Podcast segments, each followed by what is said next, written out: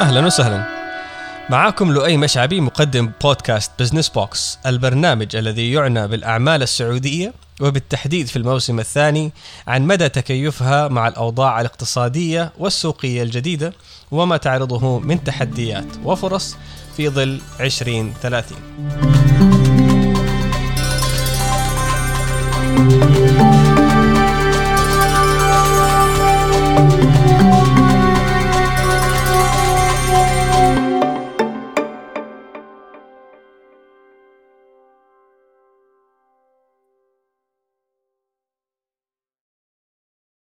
السلام عليكم ورحمة الله وبركاته. مرحبا بكم مستمعين بزنس بوكس. أنا خالدة وأنا وجدان من مود ستوديو، نقدم لكم كل ما يتعلق بالجرافيك ديزاين، فوتوغرافي and social media management. اتواصلوا معنا واحصل على خصم عشرين بالمية إذا قلت كلمة السر شمنقة حبش.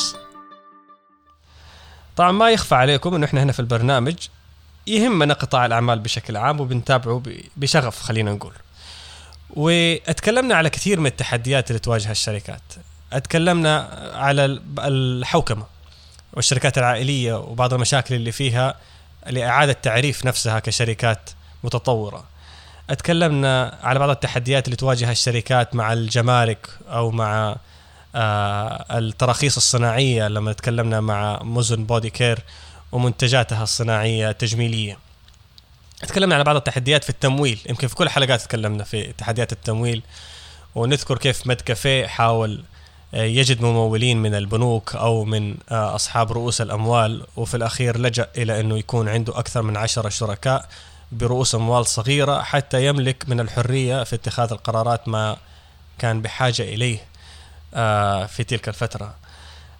شفنا تحديات أيضا كيف الشركات التقليدية لازم تعيد تعريف نفسها في الاقتصاد الجديد مع تغير عوائد وطبائع الشراء للمستخدمين في السعودية، مثل شركة بيبر مون، وكيف بعد أكثر من عشر سنوات من النجاح تمر بإعادة تعريف إلى نفسها. تكلمنا كمان على تأليف وتوزيع الكتب، وكيف نقدر نخلي هذه الهواية أو المهارة تتحول إلى سبيل لدخل الأشخاص، وكيف إنه ما زال السوق غير ناضج بشكل يساعد أو يحمس أصحاب هذه المهارة على أنهم يتخذوها كمصدر للدخل. التحديات كثير، وصراحة الكثير منها تطور، والعديد من الشركات السعودية مؤخرا، خلينا نقول آخر السنتين اللي فاتت، بتقوم بعمل ملحوظ لتطوير عدة مجالات. وأنا بحكم أني كنت مدير عام المنطقة المنطقة المشغل الشركة المشغلة للمنطقة الحرة في ميناء جدة الإسلامي، لمست وعشت التطور اللي حضره القطاع اللوجستي، ولمست وعشت التطور اللي حصل وقاعد يحصل في قطاع الجمارك، وقس على ذلك كل الأجهزة الحكومية المختلفة. ما يمنع إنه لعله أهم جهة حكومية تعنى بالإيكو سيستم، ببيئة ال ال الأعمال، بالأخص في قطاع الشركات الناشئة والمتوسطة، هي الهيئة العامة لمنشآت الناشئة والمتوسطة، منشآت بدأت من سنتين يمكن أو أقل، وسمعنا كثير أشياء عنها. آه يمكن الناس مو كثير حسوا ولمسوا اللي بعيدين عنها، لكن أنا أكد لكم وأنا أتابعها بشغف، آه لأني أنا شخصيا عندي شركة ناشئة ويهمني كل آه التسهيلات اللي ممكن يقدموها. إنك كل ما قضيت وقت أكثر في الموقع حقهم راح تلاقي فوائد أكثر، يعني كل وقت تستثمر زيادة في معرفة البرامج العديدة اللي عندهم آه راح تلاقي أشياء تفيد منشأتك، استرجاع أموال، توفير أموال، تراخيص وغيره. وهذا شيء جيد، وأنا أعتقد إنه التغير الحقيقي اللي ممكن يقوموا بجهة كمنشآت راح ياخد وقت، لأنه أكيد راح يحتاجوا ينسقوا مع جهات مختلفة كثيرة إذا يبغوا يوصلوا لتغيير حقيقي وجذري، غير الكويك وينز وغير الإجراءات التسهيلية السريعة. ما يمنع أني سمعت على مبادرة جديدة قاموا بها، حسيت أنها مثيرة للاهتمام وقررت أني أشوفها بنفسي، اللي هي حاضنة أو مجمع ريادة الأعمال في مدينة الملك عبدالله الاقتصادية. ركبت السيارة ورحت كالعادة، أحب أشوف بنفسي، ما أحب أسمع الناس إيش تقول. وحكيكم إيش شفت وإنتوا أحكموا. مجمع ليلة الأعمال هو شراكة أساسها منشآت، لكن هي بين منشآت وهي جهة حكومية، وبين إعمار وهي شركة خاصة شبه حكومية خلينا نقول، وبين شركة ناشئة، لأن الشركة المشغلة آه للمجمع هي شركة ناشئة اللي هي وايت سبيس، وهي شركة حاضنات أعمال موجودة في جدة وفي المدينة وفي مناطق مختلفة. آه قاموا بهذا المجمع يديروا سوية كل بدوره آه تحت مظلة منشآت. إيش يقدروا يعطوك لو رحت لهم؟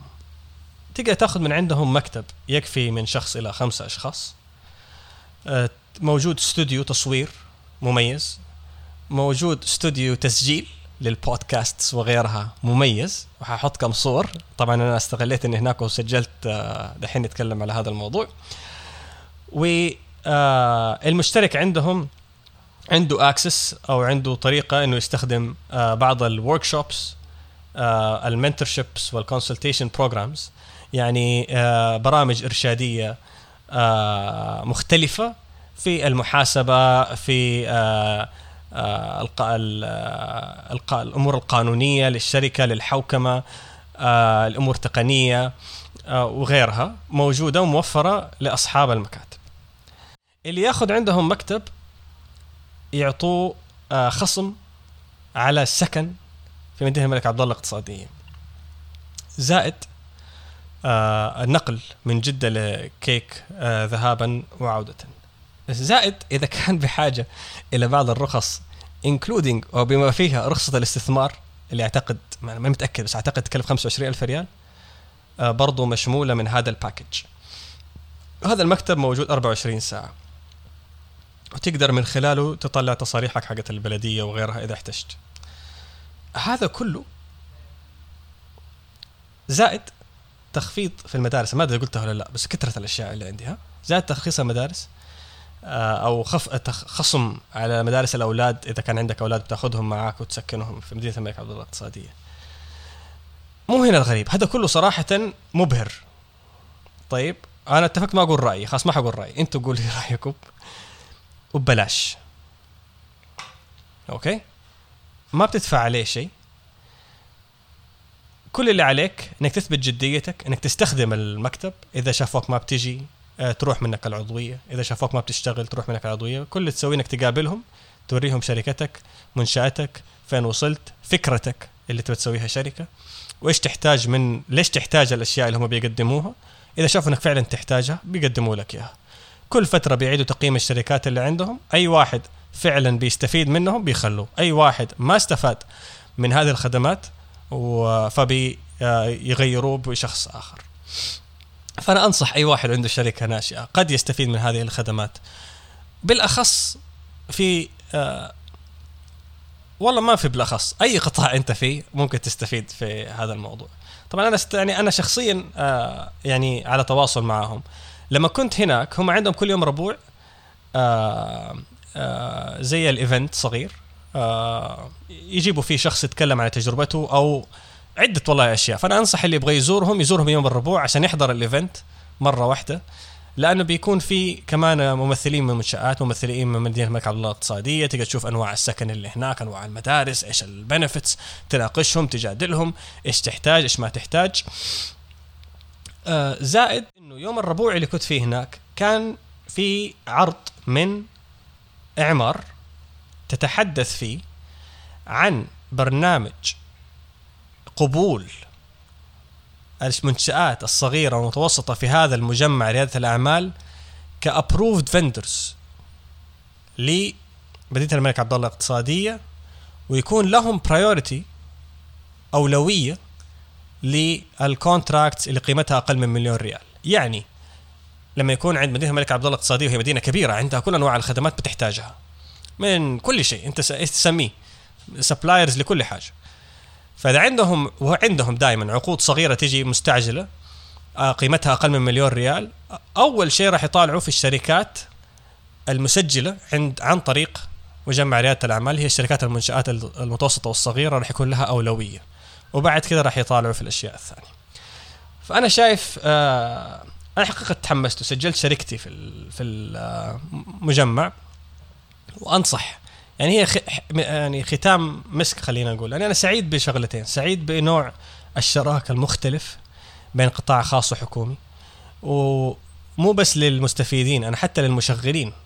آه إنه شركة ناشئة صغيرة كوايت سبيس آه تطرح فيها الثقة بإدارة مجمع كهذا، فهذه كلها أشياء مشجعة، وأعتقد أنها خطوة من خطوات كثيرة قادمة، تجربة خلينا نثبت نجاحها. أتمنى من الناس اللي هناك يستخدموا المنشآت بالشكل الصحيح وينجحوا عشان يتحمسوا.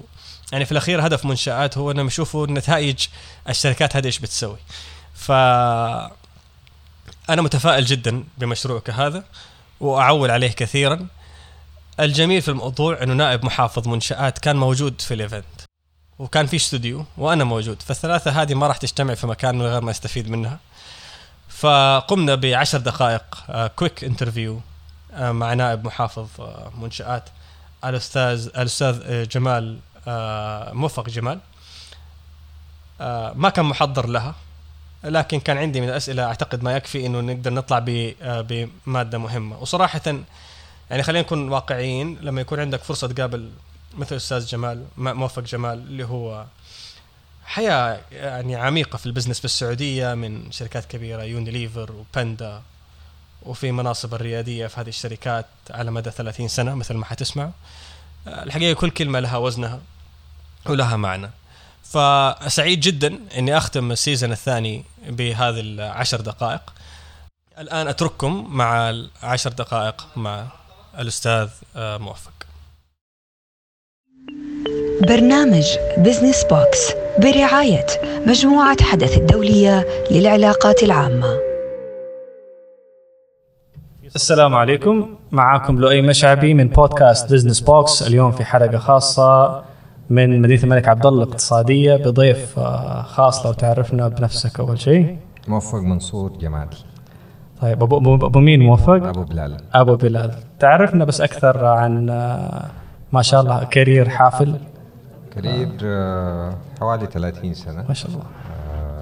بدأ في بانكينج اوديتنج، بعدين فول تايم جوبز في باور اند تيلي كوميونيكيشن كيبلز مانيفاكتشرنج كابلات السعودية، بعدين مع يونيليفر، بعدين مع باندا، والسنتين مضت مع الهيئة العامة لمنشآت الصغيرة والمتوسطة. ايوه، لاحظنا فيه كذا موجة تحول من القطاع الخاص للقطاع الشبه حكومي. كيف كانت التجربة هذه معك؟ آه ممتازة، آه مليئة بالخبرات، آه والحمد لله قدرت أسخر الخبرات اللي حصلت عليها في القطاع الخاص لخدمة آه رواد الأعمال وخدمة القطاع العام. طيب، أنا لاحظت مؤخرا مثلا المكان اللي احنا فيه هذا هو تقريبا تشارك بين القطاع الشبه حكومي والقطاع الخاص، وهو مساعدة للشركات الناشئة بأنها تأسس نفسها يكون عندها مكتب بخدمات مشتركة. اليوم استمعنا إلى برزنتيشن وعرض بيتكلم على كيف أنه ممكن الشركات الناشئة والمتوسطة تدخل وتصبح مسجلة في مدينة الملك عبدالله الاقتصادية، وكيف راح يكون لهم preference أو تفضيل لما بيحاولوا ينافسوا الشركات الأكبر في بعض الخدمات اللي بيقدروا يقدموها. فالتشارك اللي صاير بين القطاعين الشبه حكومي والخاص أعتقد تجاوز الريجوليشن إلى الشراكات. نعم، يعني التجربة هذه هي أول تجربة للهيئة العامة لمنشآت الصغيرة والمتوسطة في التعرف على نوع الخدمات اللي يحتاجوها رواد الأعمال. زي ما أنتم عارفين إنه إحنا عندنا هدف جدا ضخم اللي هو نكبر مساهمة المنشآت الصغيرة والمتوسطة في الناتج المحلي من عشرين بالمئة إلى خمسة وثلاثين بالمئة. فبنطرق كل الأبواب، والمركز ريادة الأعمال اللي موجودين إحنا فيه اليوم هذا هو أول نوع إن شاء الله يكتب لنا فيها التوفيق ونكبرها ونخدم فيها رواد الأعمال إنهم زي ما تفضلت يأسسوا أعمالهم ويكبروا ونخرجهم من المركز إيه. هذا إن شاء الله لما تقوى أعضامهم بإذن الله تعالى. إيه، طب برضو تكلمنا أكثر، يمكن احتياجات الشركات الناشئة اليوم ما هي فقط مادية، أفتكر في المؤتمر الأخير في جدة للشركات الناشئة لاحظت أنه منشآت كان عندها فاينانشال ادفايزرز، مستشارين ماليين ومستشارين قانونيين ومستشارين تقنيين. لو تكلمنا عن هذه ما كانت فيه في الماضي، لو تكلمنا إيش اللي لاحظتوه اللي خلاكم تبدأوا تسووا الخدمات هذه بالإضافة؟ أكيد الخدمات اللي بنوفرها للمنشآت الصغيرة المتوسطة متنوعة، ولكنها بنيت على أساس الاستراتيجية للهيئة العامة لمنشآت الصغيرة المتوسطة، والاستراتيجية بنيت على احتياجات رواد الأعمال. فمن العقبات اللي بيواجهوها رواد الأعمال، أول عقبة البيروقراطية، ثاني عقبة الوصول إلى التمويل، ثالث عقبة الوصول إلى السوق، رابع عقبة الوصول إلى الكوادر البشرية وغيرها. وصممت البرامج لإزالة هذه العقبات. فاللي رأيتوه في آخر مؤتمر كان جزء من البرامج اللي إن شاء الله يعني حتحاول تضع حلول للعقبات هذه. الشيء المهم جدا عندنا إحنا اليوم إنه المعرفة عند رواد الأعمال تتطور. دائما كنا يعني رواد الأعمال كانوا دائما موجودين من يعني عشرات السنين في المملكة، ولكن للأسف ما كان لهم جهة تحتضنهم وتدلهم على الطريق. فإحنا اليوم بنحاول قدر الإمكان إنه إحنا نحط هيكلة معينة أساسها حل العقبات اللي موجودة وتسريع النمو لدى رواد الأعمال. طيب، إذا من ملاحظتك في السنتين اللي فاتت، ماذا ينقص مش الجهات الحكومية ولا منشآت، ماذا ينقص رواد الأعمال اليوم وإيش تنصحهم يركزوا فيه كمجالات وكخبرات؟ يعني المجالات جدا واسعة، ولكن أنصح رواد الأعمال اليوم أنهم يشوفوا إيش في موجود في الرؤية.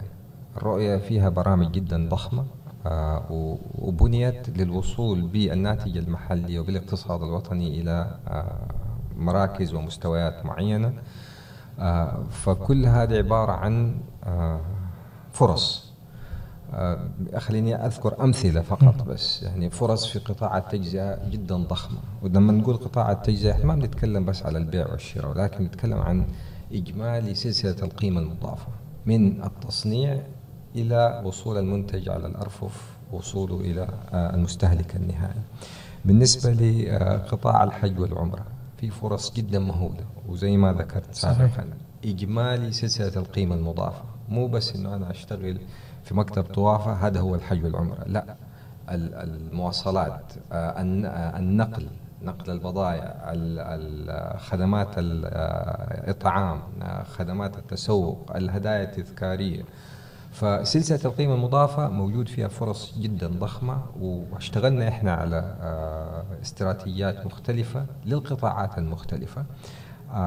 أنصح رواد الأعمال بالدخول على موقع الهيئة العامة للمنشآت الصغيرة والمتوسطة ويشوفوا الفرص. في فرص بنحطها احنا باستمرار وبنحدثها، أوكي. ممكن ياخدوها، وهذه الفرص طالما احنا اكتشفناها وجدناها في السوق فاحنا عندنا برامج لدعمها، وبنسوي كل يوم برامج دعم من ناحية تمويل، من ناحية زي اللي ذكرته عرضناه في المؤتمر السابق اللي هو النواحي الفنية، النواحي التقنية، النواحي التسويقية. فهذه كل الفرص موجودة عندنا على الموقع حقنا، بتحدث باستمرار وتحت أمر رواد الأعمال. طيب، في كثير من رواد الأعمال بينتابهم سؤال اللي يكون عنده وظيفة قد لا يكون سعيد بها لكنها بتدر عليه دخل، وفي ناس بينصحوه أنه إذا تبى تنجح في ريادة الأعمال تحتاج إلى نوع من التفرغ، وفي ناس ينتظروا إلى آخر لحظة، وفي ناس بيسووها من بدري. أنت إيش وجهة نظرك في هذا الموضوع؟ أنا عارف أنه حساس ومتشعب. أنا شخصيا يعني شفت كله، شفت جميع الأمثلة، ما في مثال معين يحدد نسبة نجاح رائد الأعمال، هل هو التفرغ الكلي أو التفرغ الجزئي. ولكن في نقطة معينة في حياة المشروع لازم يكون في استراتيجية، لازم يكون في وضوح في الوجه. مهما كان العمل لرائد الأعمال، هل هو عمل تفرغ جزئي أو تفرغ كلي، قبل كل شيء، قبل بداية العمل لازم يكون في وضوح في الرؤية وفين أنا بأخذ العمل حقي هذا. هل أبغى أجلس شغال بس في المدينة حقتي في الحارة حقتي ولا بخرج لمدن تانية؟ هل أنا أبغى أشارك رواد أعمال آخرين ولا بشتغل لحالي؟ هل أنا بخرج خارج المملكة أبغى أصدر برا؟ فلازم يكون في وضوح في الرؤية، لازم يكون في وضوح وضوح في التوجه حق العمل حقي عشان أعرف بالضبط أنا إيش أحتاج وكيف أقدر أنطلق وكيف أقدر أحقق. طيب كده يعطيك العافية، شكرا جزيلا على هذا اللقاء السريع اللي أخذناه من وقتك، سرقناه سرقة. وبرضو نشكر منشآت على الاستوديو اللي احنا فيه اليوم بكل المركز تحت رعايتهم في مدينة الملك عبدالله الاقتصادية. راح نعرض بعض الصور وموقع المركز، بالإضافة إلى آه راح نحط في روابط الحلقة إن شاء الله روابط للمشاريع اللي أنتم بتنصحوا فيها في منشآت، كمان فرصة لرواد الأعمال. إذا عندك كلمة أخيرة تضيفها. الله يبارك فيكم، شكرا لكم، ولي الشرف أن أكون أول لقاء في الاستوديو الجميل هذا مع نورت و... مع الأستاذ لؤي، وأتمنى النجاح والتوفيق لرواد الأعمال. وآخر نصيحة أنه آه لا أحد يستسلم، الفرص جدا رهيبة، الرؤية حقت المملكة رؤية ألفين وثلاثين فيها فرص جدا ضخمة، وكل ما بدأنا بدري كل ما حصلنا على فرصة أكبر بإذن الله تعالى. شكرا لك. وبكذا راح ننهي هذه الحلقة، وأحب أشكر مجمع ريادة الأعمال على الاستوديو الجميل وأستاذ موفق جمال على صدره الرحب إنه من غير ما حتى يكون هو جاهز استقبلنا. أحب كمان هنا يعني أعلن ختام في سيزن اثنين. أنا عارف إنه تأخرت شوية في الحلقة هذه، كان في بننقل المست... الاستوديو حقنا من موقع الأول للموقع الثاني، آه لكن أنا كمان أحب أشكركم أنتم مستمعين. أنا تركت وظيفتي قبل فترة وتفرغت لشركتي الخاصة، عشان كذا شوية ما قدرت أشتغل على البودكاست. شركتي الخاصة الحمد لله كبرت، لكن أنا اليوم قاعد أبيعها وراح آه راح أنتقل للعمل في الرياض إن شاء الله. آه قصة مختلفة تماما، لكن آه بسبب هذا أنه راح أضطر أني أتوقف على إنتاج بزنس بوكس آه شخصيا، لكن بزنس بوكس راح بزنس بوكس راح يستمر إن شاء الله. قاعدين نشتغل حاليا على مين راح يمسك سيزن ثلاثة. آه طبعا السيزن الأول كان ماسكه علي كماخي، أنا كنت ماسك الموسم الثاني، فحلو كل موسم يستلموا شخص مختلف. أشكركم جدا آه أيها المستمعين. أشكر كالعادة استوديو مستدفر، أفضل شبكة بودكاست في السعودية. عبد الملك زبيلة تحملني كثير على المونتاج وهندسة الصوت، يا إبراهيم الارت وورك، وخديجة اللي ساعدني في التحضير لكل حلقة. أشكركم كلكم، كانت رحلة لطيفة واستمتعت بها كثيرا، وقابلت فيها ناس ملهمين بشكل كبير. وإن شاء الله يعني إذا الله أراد أنه يكون لنا دائما آه لقاء. راح أترك أنا في آه روابط الحلقة، راح أترك كمان آه معلوماتي الشخصية، وبالعكس سعيد على نستمر على تواصل. ما نعدم من دعمكم في نشر وتقييم البرنامج كالعادة. حتى الموسم القادم أترككم في أمان الرحمن.